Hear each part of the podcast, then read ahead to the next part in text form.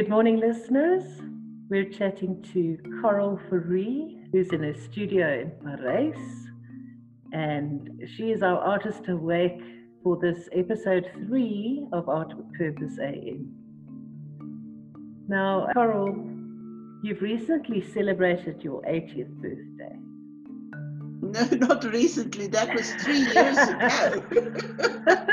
three years ago. Goodness gracious me. Yeah. It feels like it was last year. But your life traces a long and significantly observant journey. And your dedication to art, not only demonstrated through your teaching career, but through your lifelong dedication to translating the San stories collected personally by you from your beloved Bushmen in Botswana and Namibia.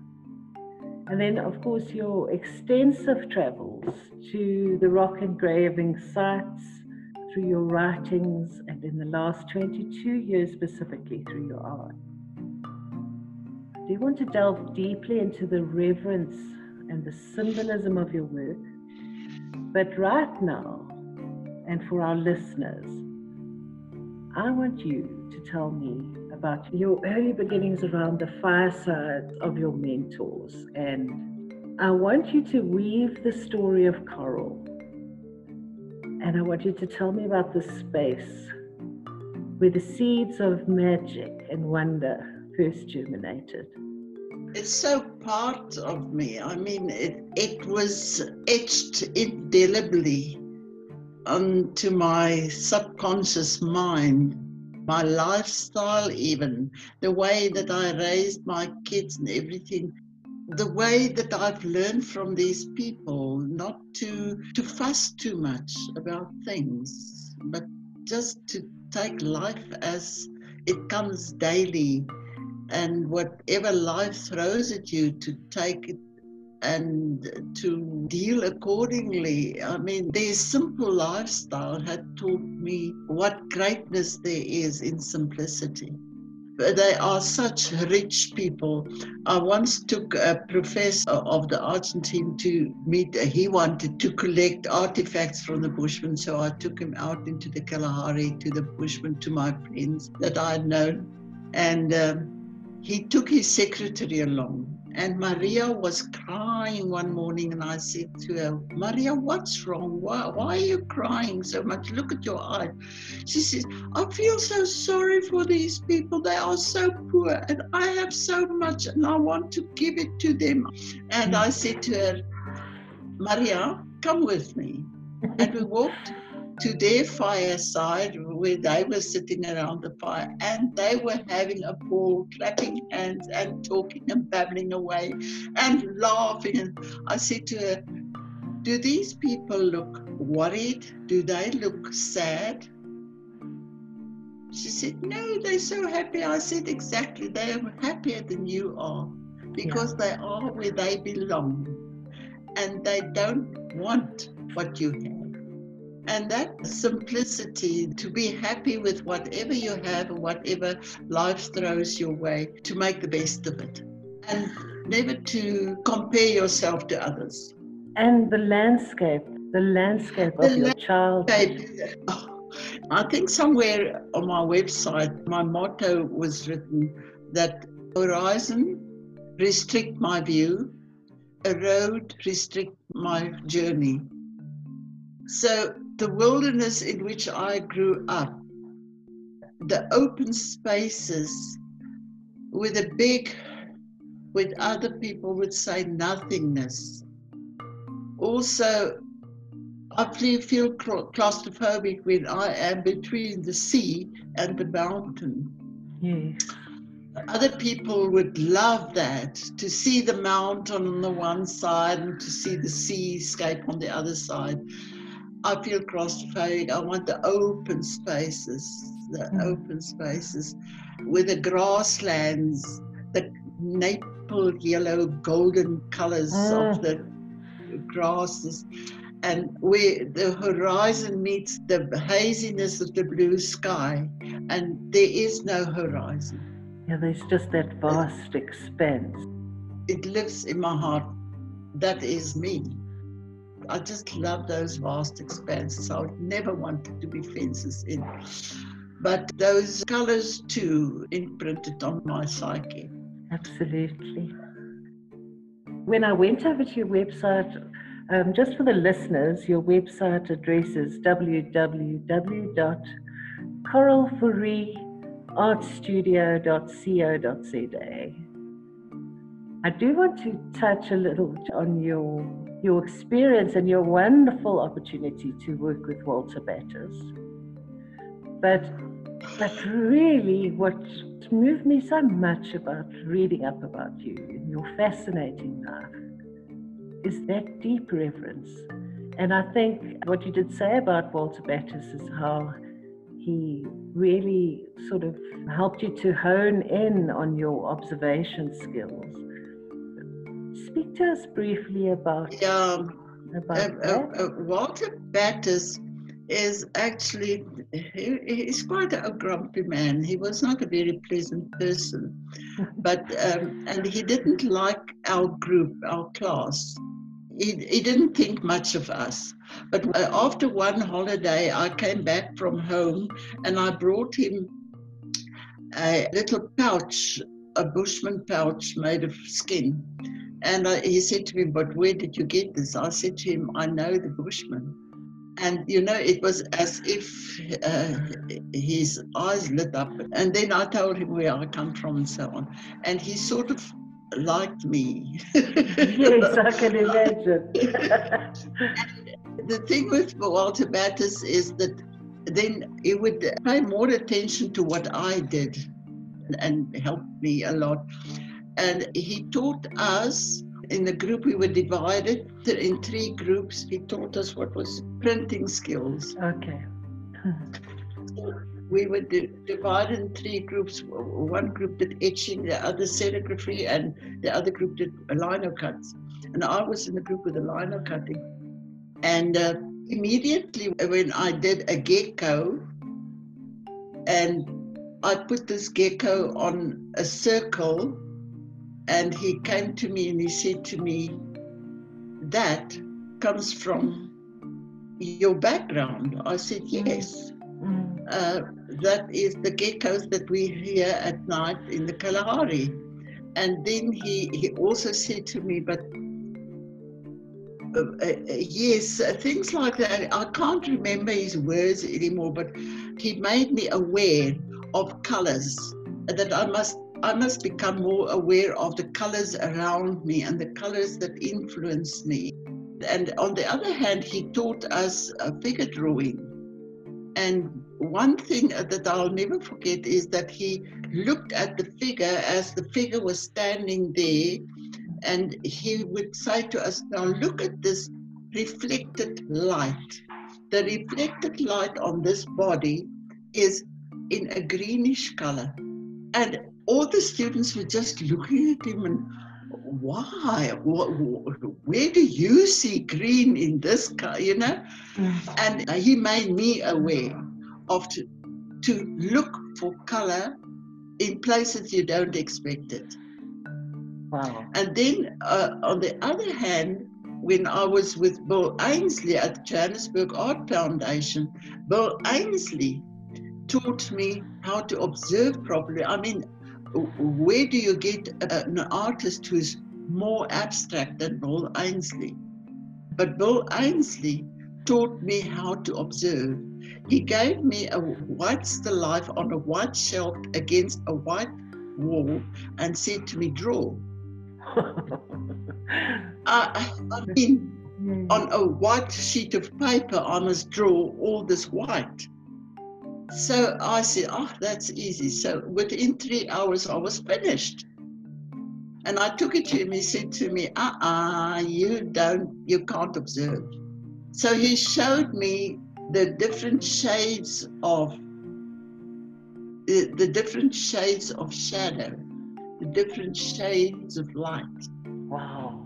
And I worked on that still life for three days from nine o'clock in the morning till seven o'clock in the evenings.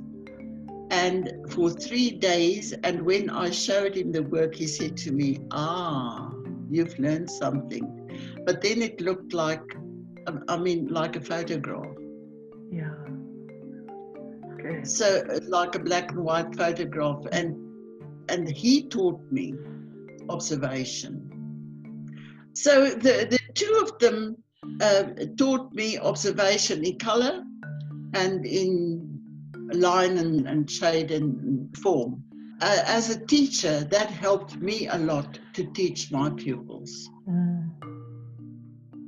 I just loved your video. And my favorite part of your video, the one that Professor Ati Gerber actually compiled for you. Oh, yeah.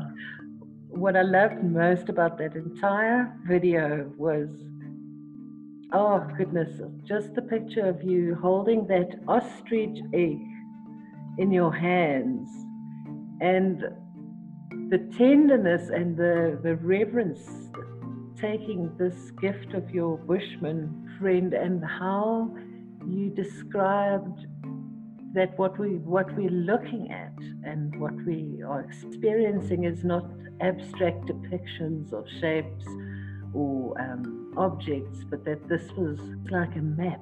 This was a, a map into his life.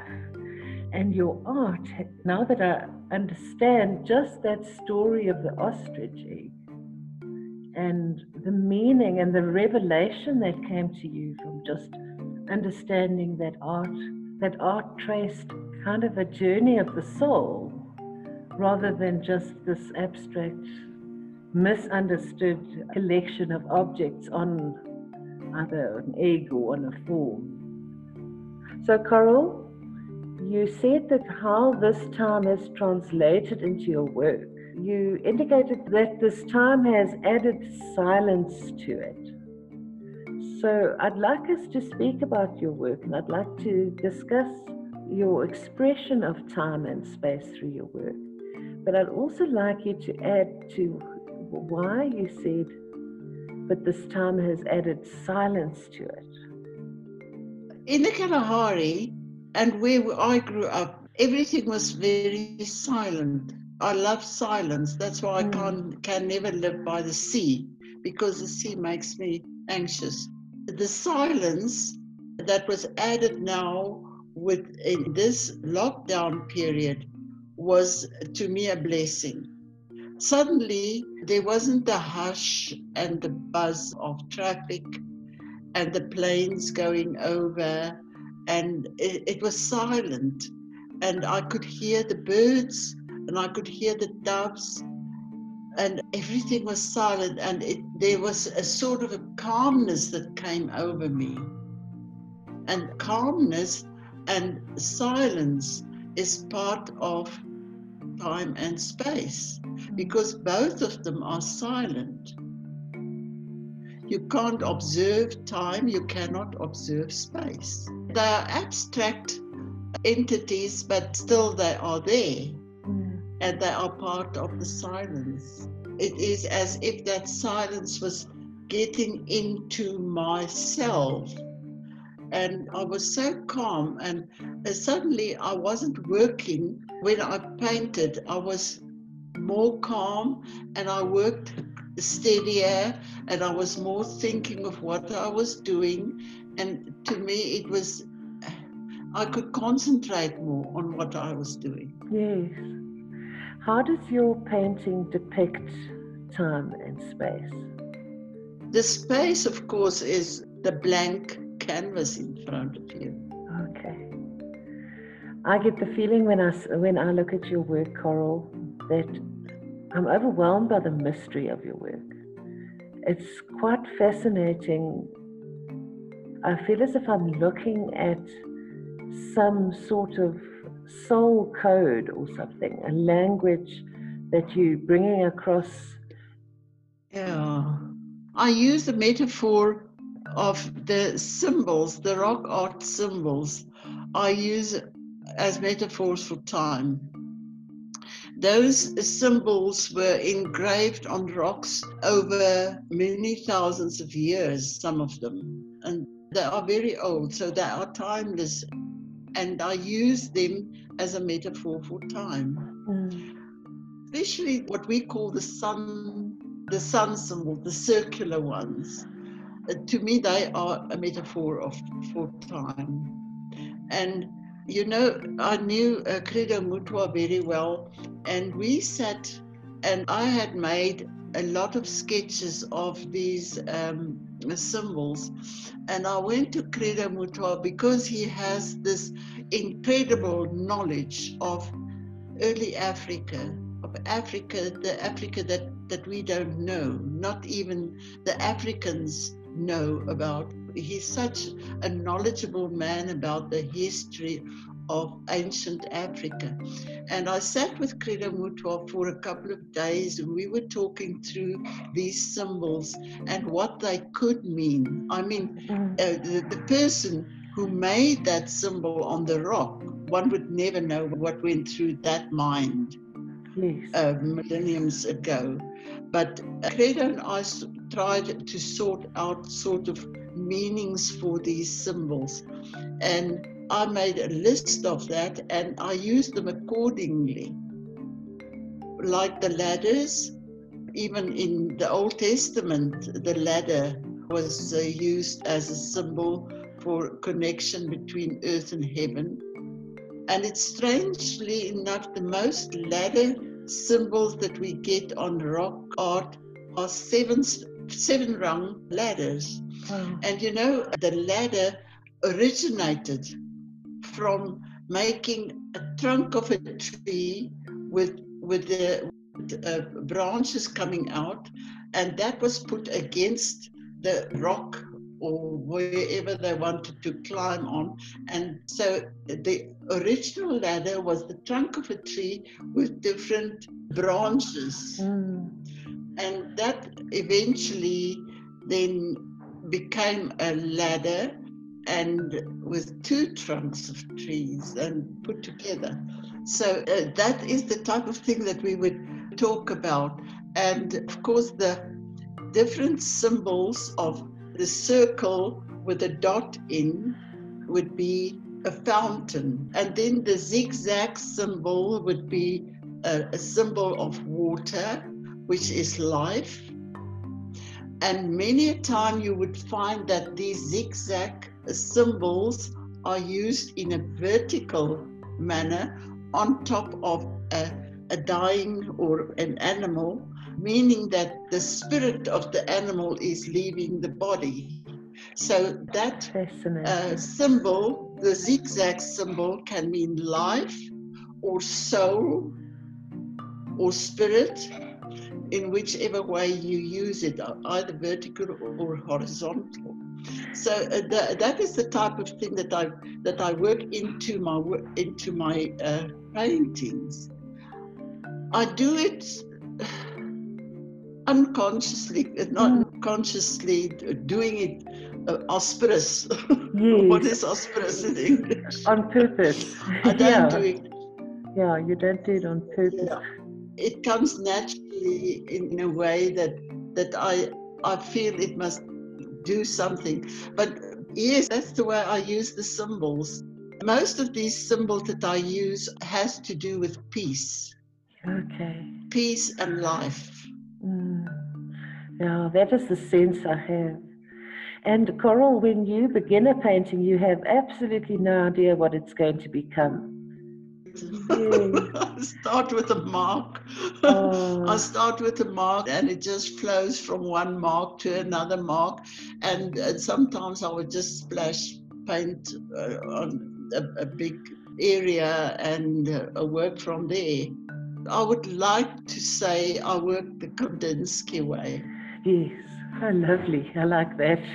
You've mentioned that you're experiencing quite a lot of difficulty in actually getting the exposure that you need. Well, Jenny, my lifelong, my whole married life and before, uh, we lived in a way I could develop my own thing. I wasn't influenced by other artists, and I could develop over time. And, and I collect things that I wanted to collect that was my interest and I collected the thing that interested me and uh, got enough material. So when I started full-time art career as an artist at the age of 60, I was well equipped with enough background material into which I could delve and do my thing.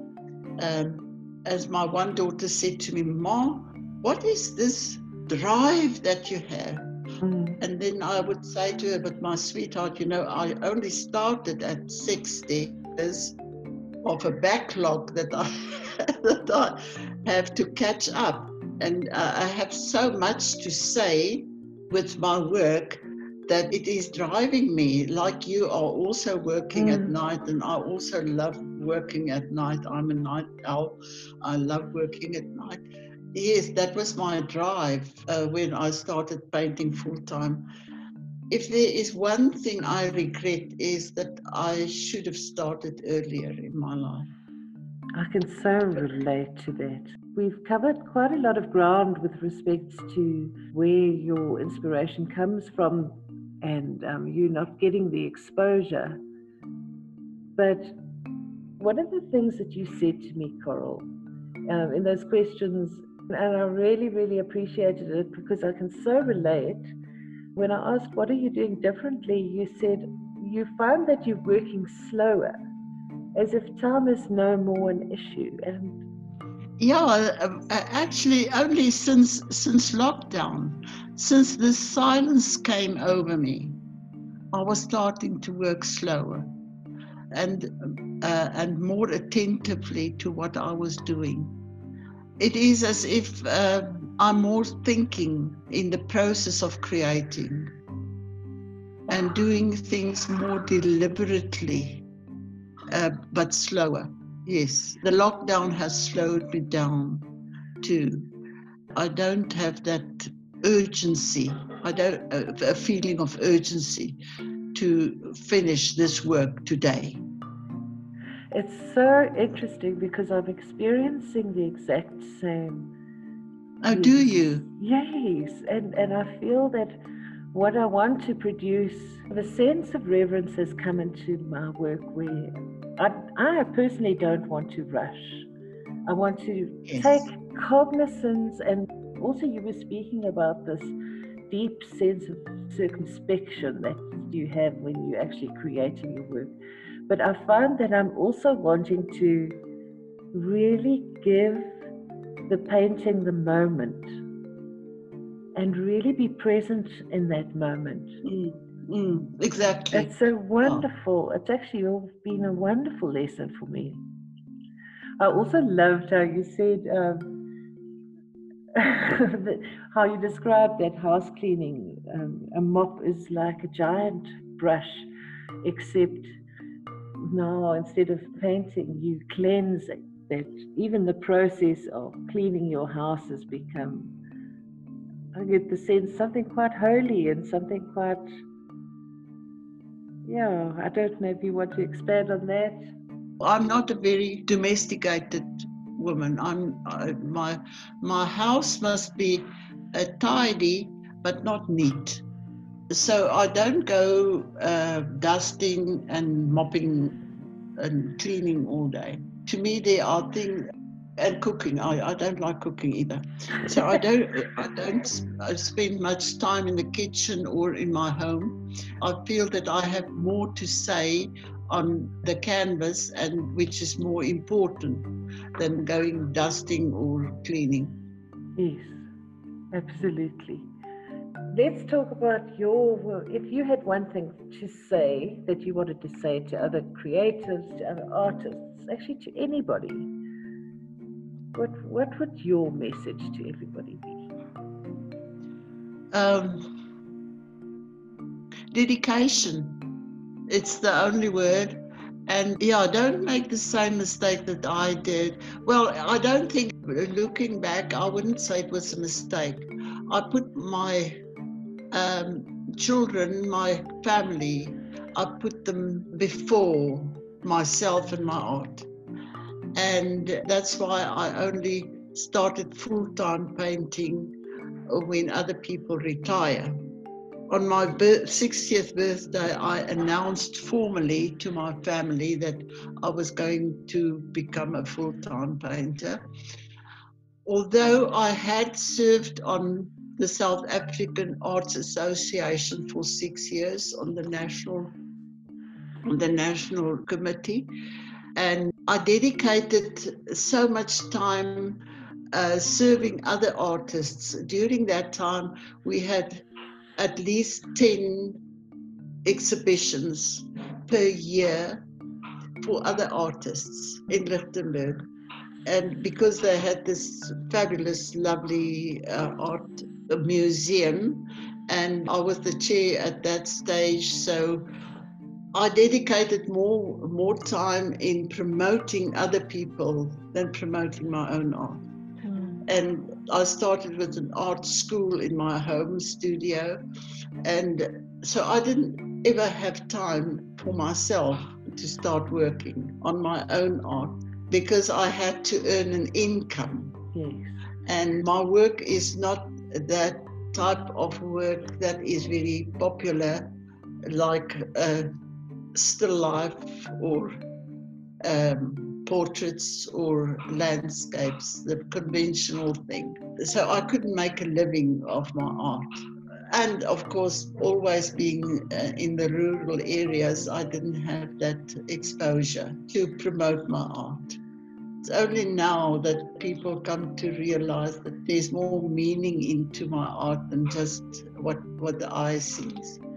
I really do hope that many more people would actually look at your art because I look at your art and I feel as if I am definitely taking a journey, but I'm taking a journey within, and that your your works and your symbols are unlocking secrets for me, but in my very soul, in my very um, very difficult to describe, but it feels to me as if your work speaks speaks to my soul.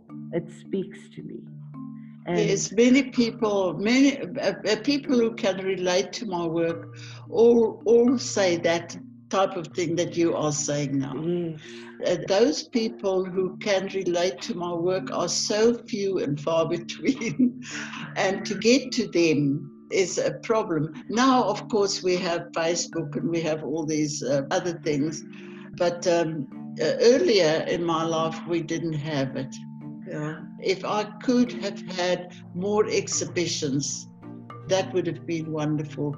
But most of the galleries that I had gone to and asked them for exhibitions would say, but my work won't sell. So it's not commercial, not commercially orientated and it won't sell. Now, I don't mind that. As a matter of fact, I find it uh, quite a compliment. Mm. Um, I can understand. Although I would have liked, I, I like selling my work, but it's to me, fortunately, uh, I have a husband who earns a good, relatively good pension, and we are not relying on the sales. Mm. So I have at the moment, I have here in my studio more than 80, 90 works standing mm. that I just put on Facebook, and not even all of them. Yes. You have and, a very strong international following, though. Yes, yes, uh, yeah. internationally, but to get to them, you know, when when I was invited, I was invited to to exhibit in, in France, in Paris, and in Berlin. Uh, but every time I didn't have the, the money to go. Yes. There, everything was paid for, but I had to get myself and my works there, and I never had the funds to do that. So I never had the exposure of. Fortunately, my husband now is an, a tourist guide, and many tourists come here to the Vredefort Dome. And when the uh, international tourists see my work, they they really like it. Yes. It is as if I think one of the questions that you ask, what is keeping me awake at night? Yes, yes, yes. Nothing really keeps me awake at night, But when I do think, when I wake up and I would think of the the poor education that people have in our country of art Yes. and what what art is, what art entails, um, then that keeps me a bit awake. The Europeans, even the Americans, are far ahead. Uh, not only analysis, but to appreciate art. Yeah, I remember when I went to visit my daughter in New Zealand, I was blown away by how many young people and how many how many people were in the art galleries and in the art museums. Yes. Our, our cul- uh, the New Zealand culture so supports art. There's always something happening. Yeah. And you know, in as much as we have our cultural events, I, w- I was absolutely blown away by the number of young people who were there because, by their own choice, by their own volition, they were there. It wasn't a school tour or it was this and that. We had this lovely art museum in Lichtenburg where I was a chair. And when I taught the, at the school in the location, and I was in education and training, teaching art, and um, I would take my kids to the museum. Mm. It was during apartheid, and I had to get special permission from the not the mayor, the city clerk. But I took my kids there with uh, lists which they had to fill in and, and look at the paintings and, and, and you know, sort of uh, make a study of things. Yes. And the gallery was above uh, the, the library. And one of the librarians said to me, You know, you are the only art teacher or the only teacher that ever bring kids in here. Oh, breaks I mean, there are five different schools in town. but- My kids from the location came in by bus to visit the art, uh, the, uh, the art museum, whereas the kids in the town never visited the art museum. Things like that was, is, for me, is very disturbing. That the Okay. teachers don't have insight in art, and the teachers are not interested in educating art. I wonder if this this experience that we've gone through, where where we've actually been deprived of that sort of activity, I, I I am hoping that once we emerge from this lockdown and we are once again able to attend exhibitions, I really do hope that we will see a lot more young people actually appreciating art. There's so few people in South Africa know the difference between interior decorating and art. oh, forgive me laughing, but yes. No, yes. it, it, it's it's sad, but it's true. Mm, it is true. Yeah, and the few people that really appreciate my art are even fewer. you know, when the first time that Annali Dempsey, and she's become a very great, big friend of mine, Annali Dempsey is, is being regarded as one of the five best curators in the country. Mm, And uh, when she first saw my art, I was privileged. It was one of the highlights of my life to exhibit at, at the University of Johannesburg. Annali Dempsey just blew her top. She said, "This is this is the most exciting exhibition that she had in time in, in, in, in a long time." mm, And to me, that was a, coming from her. It it is such a compliment yeah. and I, I believe in my work as artworks. I believe in my work as good art. But I don't find that many people appreciate it that way. But um, it, it is their problem, not mine. I believe in your art, Coral, and I know, I know. I have really loved chatting to you. Thank you so much, Coral. And uh, I really, I really hope that people that listen to your podcast uh, or listen to your interview actually go and take the time to spend some time, spend time with your work and. Yeah, they must just go to my website and see where it comes from. It could be a problem, you know, because uh, the background of my art is very, is not something that people are familiar with. Oh no, I think I think they'll definitely be able to engage.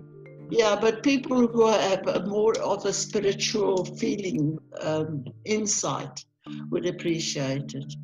Jenny, mm. yes, as much as I enjoy your work.